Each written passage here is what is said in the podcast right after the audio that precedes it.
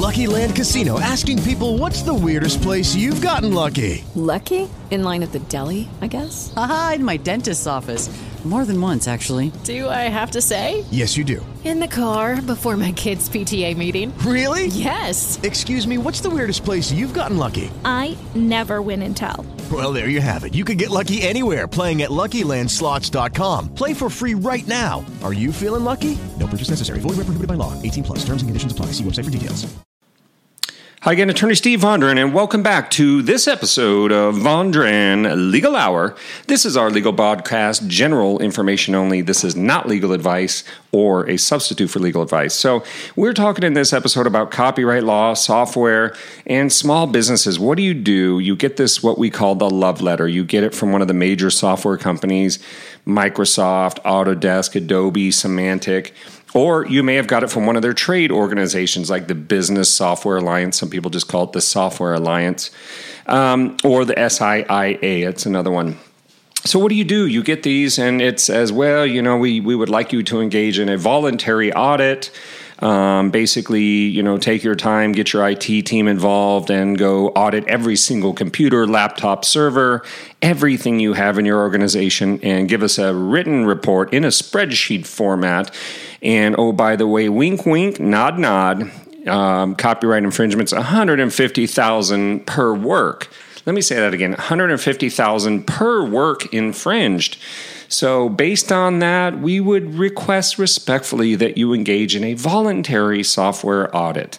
Now, that's typically how these letters are phrased. Um, th- to me, they're a little bit outrageous over the top.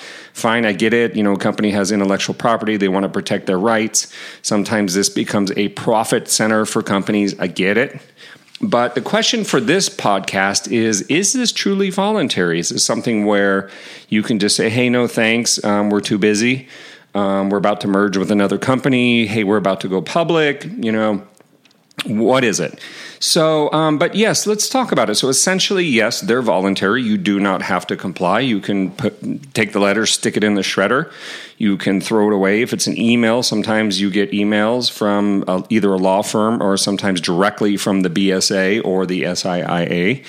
And so, let's say you get an email and you say, Well, you know, I just don't feel like doing this, or it's a pain.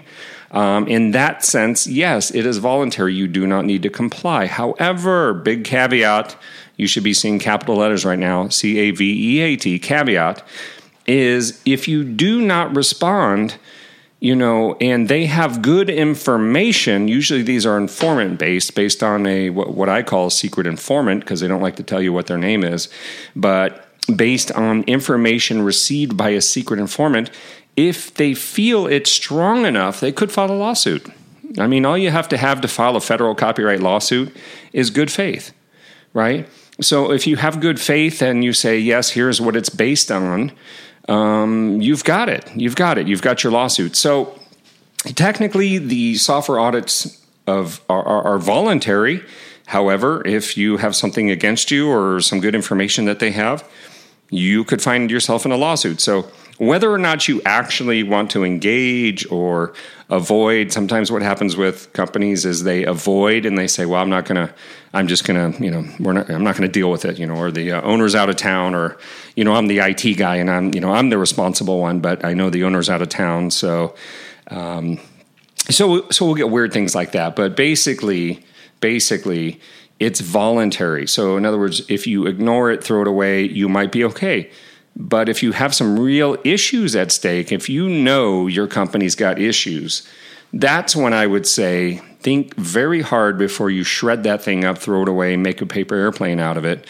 Think about it because if they have good information, if the owners have assets, if the company has assets and is not, you know, what we call judgment proof, in other words, if somebody filed a suit against you and you have no assets, we say, well, your judgment's as good as the paper it's written on.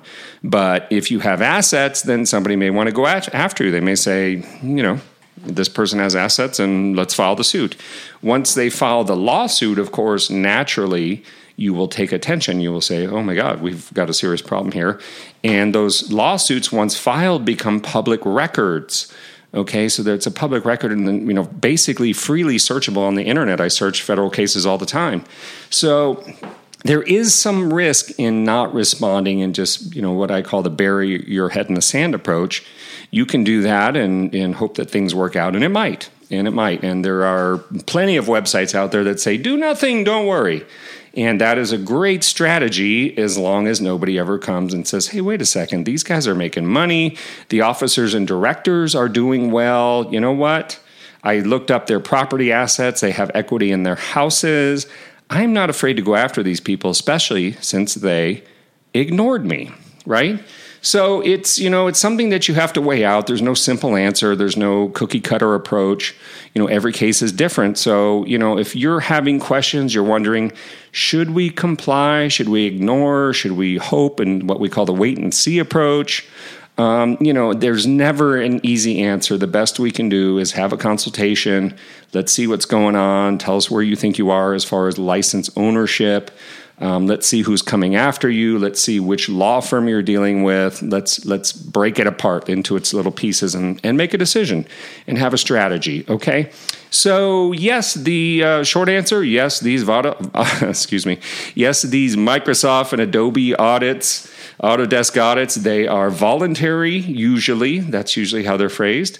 Not to say in all cases, you never know but yes, if you're if you're having questions, give us a call. We're ha- happy to help and give you a look at it and see see what kind of advice that we can give you. Okay, so that's about it. Just want to talk about that real quick, important topic. And Attorney Steve out. We really appreciate you listening. If you liked what you heard, feel free to share our podcast on your social media networks. Okay, Attorney Steve out. We take federal copy cases nationwide, so give us a call 877 276 5084.